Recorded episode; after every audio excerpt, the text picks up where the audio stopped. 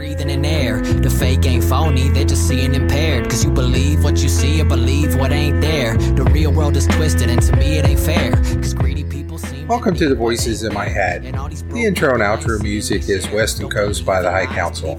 You can check them out on SoundCloud. Welcome back. Back with another police accountability episode, and this is a wild one. It's seen a pattern with the sexualization of police officers. We had a situation where up in Minnesota where a female police officer, the first female police officer of a rural police department, after five years, she quit and filed a, a sexual harassment lawsuit against them, saying that they were continually and constantly sexually harassing her. Then there was the police officer in Tennessee that actually had sex with about one quarter to one third of the police department, which were fired because they were sleeping with her. And she actually had sex with two of the officers in, in the police station and then everybody they lied about it and they try to cover up. So, but this one's different because it is a male officer who was being sexually harassed, and he actually shot the sergeant that was allegedly doing this. So, I am on wavy.com. This article is dated April 3rd, 2023. The headline is JCCPD officer who shot his sergeant, quote, I thought he was going to rape me and that is the James City County Police Department. So the article starts off with a quote I thought he was going to expletive rape me. Those were the words that James City County police officer Michael Russ screamed at 911 operator shortly after allegedly shooting and seriously hurting Sergeant Christopher Gibson outside a Williamsburg bar in January. Russ is facing charges in connection to the January shooting which investigators initially said happened as a result of a quote verbal argument after a night of drinking. The 911 call made by the alleged shooter, however, along with surveillance video exclusively obtained by 10 on your side, shows another side of the story. And I'm actually going to jump over and I'm going to play part of it because they the, the same WAVY is talking with the father and of the young man, the officer that did the shooting and alleges the attempted rape, playing the 911 call for the father for the first time. So I'm going to just play that. I shot Sergeant Gibson. Do what? I shot Sergeant Gibson. So here you hear a very extremely distraught individual telling the 911 ditch, dispatch operator that he shot Sergeant Gibson. Now, the part they're not playing and they, they actually said was that he identified himself. As soon as he called 911, told him who he was, gave his badge number, and then saying he shot Sergeant Gibson. Extremely distraught. When I watch some of the true crime shows and you, you have a spouse or a partner, a kill the, kill their husband or wife and then they call 911 and it's so nonchalant. It's like oh yeah. And they try to play it off as a suicide. Yeah my my wife shot herself and she's dead. And, and you know it's very calm and no big deal. And there's there's no emotion. Now this is extreme amount of emotion and I don't think it's playing up for the camera. I, I, to me, when I listen to this, I hear someone that is extremely distraught. I pulled a gun on him because he's advancing on me. Is he breathing?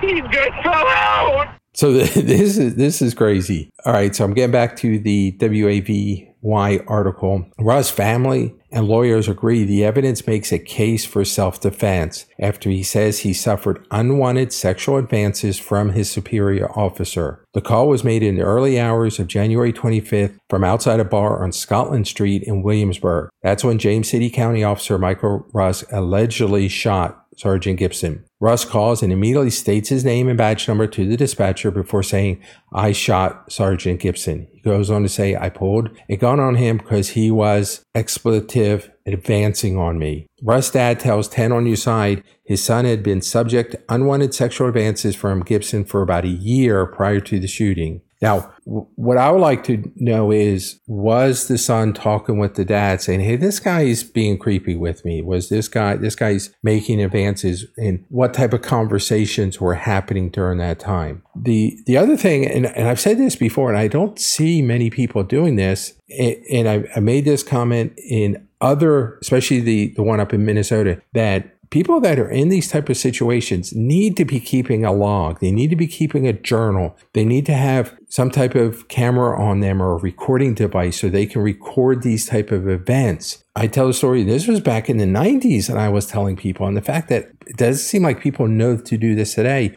I had back in the 90s a friend that told me she was being sexually harassed at work at her job and it was not a job i worked at it was just a different job I told her to every night you come home, if something happened, you write down exactly what happened the date, the time, who was there, was there anyone else around that witnessed it, exactly what was said to you, exactly how it made you feel. I mean, cre- keep a very detailed journal of that. And I keep on saying that because when I see this, if this young man had something like that, or took in recording devices besides his body worn camera that he could record interactions with his sergeant that they could point to this. And even as young kids, I realize young kids may not, when I say young kids, I'm talking younger generation. He's not a kid, he's an adult. But these younger generations may want, not want to sit down with a piece of paper, but get in front of your, your laptop, your desktop, turn on the camera, do it, do a 15, 20 minute vlog every night to say, hey, today I was I was on duty from this time to this time, and Sergeant Gibson made this comment, or he touched me, and and I, di- I didn't like how it felt. I, I told him to stop. And you have hundreds of these, you know, you, that you have 50, 20, 50, 75, 100 of these that when you go to file a lawsuit or defend yourself in shooting him,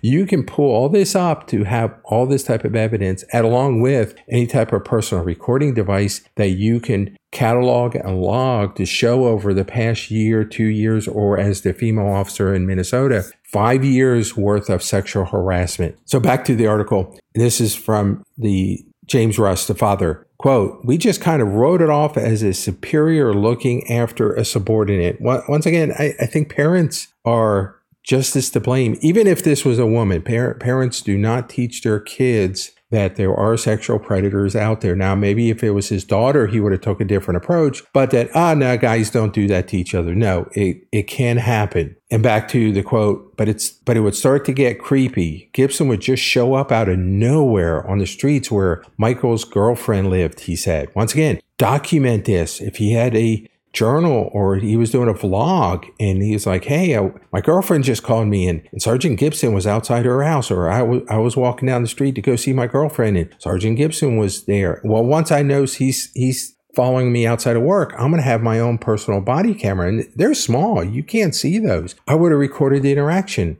was with him and, and I would have all that documented because I'm thinking lawsuit, not I shot the guy. I'm thinking at a certain point, I'm going to be filing a lawsuit and I need to have all my ducks in a row and have a clear cut case of this happening. Back to the father's quote. There was extreme inappropriate touching, the stalking, the grooming, he said. Russ claims his son reported the behavior to others at the police department, but it was written off. Once again, were these just conversations or were there formal complaints. You have to do formal complaints. Even my job, we have an ethics department. I keep on telling people you have to file a formal complaint. And now within our process, if I go to my manager and I talk with him, he is now responsible for filing the formal complaint. But I'm still going to send an email. I, I mean, I've just learned CYA. Conversations never happen. Emails, they're records of. You have a copy of an email, and then I'm going to print out that copy and have it with me at all times. So I have a permanent copy of that email. So back to the article. A Freedom of Information Act by 10 on your side requesting a history of any complaints filed against Gibson within the department was denied. Multiple attempts to reach Gibson for comment were unreturned. So I'm wondering, do they have this young man's formal complaints against Gibson on file. Does their professional standards, internal affairs have these complaints? Do supervisors have these complaints? Are there other young officers that maybe have left the department have filed complaints? And hopefully, with this now getting the attention of him being shot and the, the young man coming out saying he was grooming me, he was being inappropriate with me, that maybe other police officers may come forward now and to say, yes, he was doing this to me. So back to the article. On the 911 call, Russ tells the dispatcher that he tried to deny Gibson's advances. Quote, I told him no, and he just kept going. I told him to stop. He kept going. I thought he was going to rape me, he said. The two were seen hours before the shooting on a surveillance video. At first, they're sitting across from one another at a table. Then Gibson moves around to the other side, so he's sitting next to Russ. That's when Gibson reaches for Russ' hand under the table. The advance is met with hesitation from the young officer, and they actually have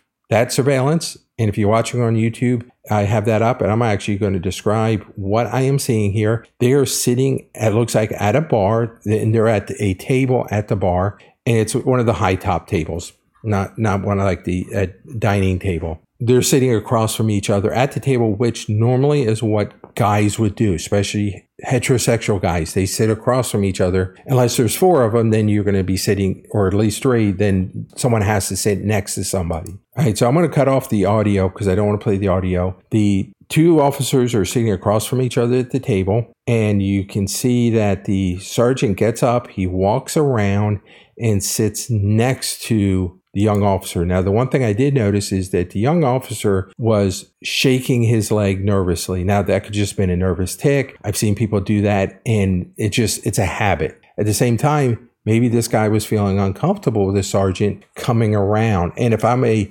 defense attorney, I'm actually going to be pointing that out. And then he reaches his hand up like he was trying to gr- touch his leg. And then he grabs the other officers right around the bicep, the elbow, and pulls him closer to him. Now, obviously, we don't have audio. We don't know what's being said. And then they, then the surveillance really cuts to them being outside. So there's more that's not being shown that hopefully the the defense attorney has and the news people have. They're outside, and there there seems to be some type of disagreement or um, the body language is is kind of tense. And you see him touch it, and the sergeant touches him, and Rusk uses his left arm and pushes him backwards, and then steps away. The sergeant continues to move forward towards him, and then they it cuts to where the young officer is probably standing maybe about four or five feet away. You can't see the sergeant because of the post of the building is blocking his view, but the young officer is pointing his finger like he's lecturing somebody. He, and he, he's very animated with the body language that he's shaking the finger, pointing at him like you,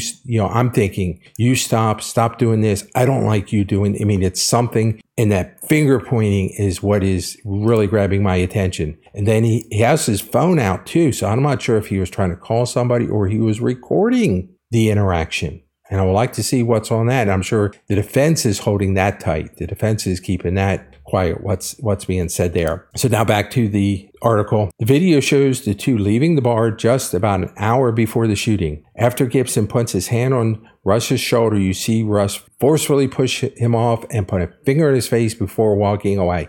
That's why he said he pushed, he used his left arm to push him away. Here's a quote from Russ's attorney. If our client was a female, this case would be drastically different. It's clear self-defense issue, said Peyton Ackers, one of Ruskin's Rusk uh, lawyers. Quote, it's very unfortunate that the narrative that's out there isn't the narrative that's going to come to light at trial. If this goes to trial, I believe the 911 call will play a major role in our client's innocent, Atkins said. Russ' family hoped the new evidence will get his son's charges dropped. Here's a quote from Russ's father. If I had a daughter in the same position as my son, we wouldn't even be here. They would have listened. We wouldn't have had an innocent person fighting for his freedom. And I agree with that. Once again, the, the police department rallies around to protect themselves, but they definitely protect the higher ups than the, the lower officers. The higher up in the ranks, the more protection you get. I see that in businesses and corporation. The higher up you are, the better you, the company is going to protect you because the the organization is more vulnerable to lawsuits to senior management than a line worker. A line worker doing something bad is not as going to get, get them in as much trouble or as big as a lawsuit as someone in senior management or even middle management. A type of leadership position will bring on a bigger lawsuit to the organization. And a sergeant sexually harassing somebody, I, I do think this is a clear case of that this was a man allegedly making sexual advances to another man that's not getting the same attention. Had the, the younger officer been a female officer, it would be getting totally different set of attention than being a man. The, I've, I've said this in, many times. I truly believe this that the police departments are very homophobic. They try to because they are macho. It's a man's world. They try to be macho that people are gay and if people want to be gay they're more than welcome to do that. It just with any sex you cannot force yourself onto a coworker especially if you're in a position of power that is just a no-go. You don't do those type of things. I'm glad to see this coming out. It's sad that listening to the the young man and how distraught he is he, he is his life is over even if he is found not guilty and or they drop the charges for with this type of information coming out and if they have provable claims against the sergeant where this young man has made documented claims that the sergeant was making unsexu- unwanted sexual advances was clearly making some type of comments or touch that the young man did not want, that if it was a female, it would be looked at totally different. They may even drop the charges. It's just that I'm seeing a pattern as as corrupt as the police department is, or as that we're seeing a more sexualized police department. And maybe it's just that the stars are aligning right, that we're just seeing more and more of these stories come to light. And I would not be surprised to see more down the road as we see these type of things. And if I get any more updates on this, and I'm sure they will be, I will bring them back to everybody. Thanks for listening. I could run the whole block just from walking the line. Parking is prime, these are the thoughts in my mind. And I'm a straight rider, never stop at a sign. And I'm only slowing down if I'm stopping the sign. Six figures on the check before I'm jotting the line. It goes one for the money, two for the clothes, three for the honeys, and a four for the flows. Five O's and six.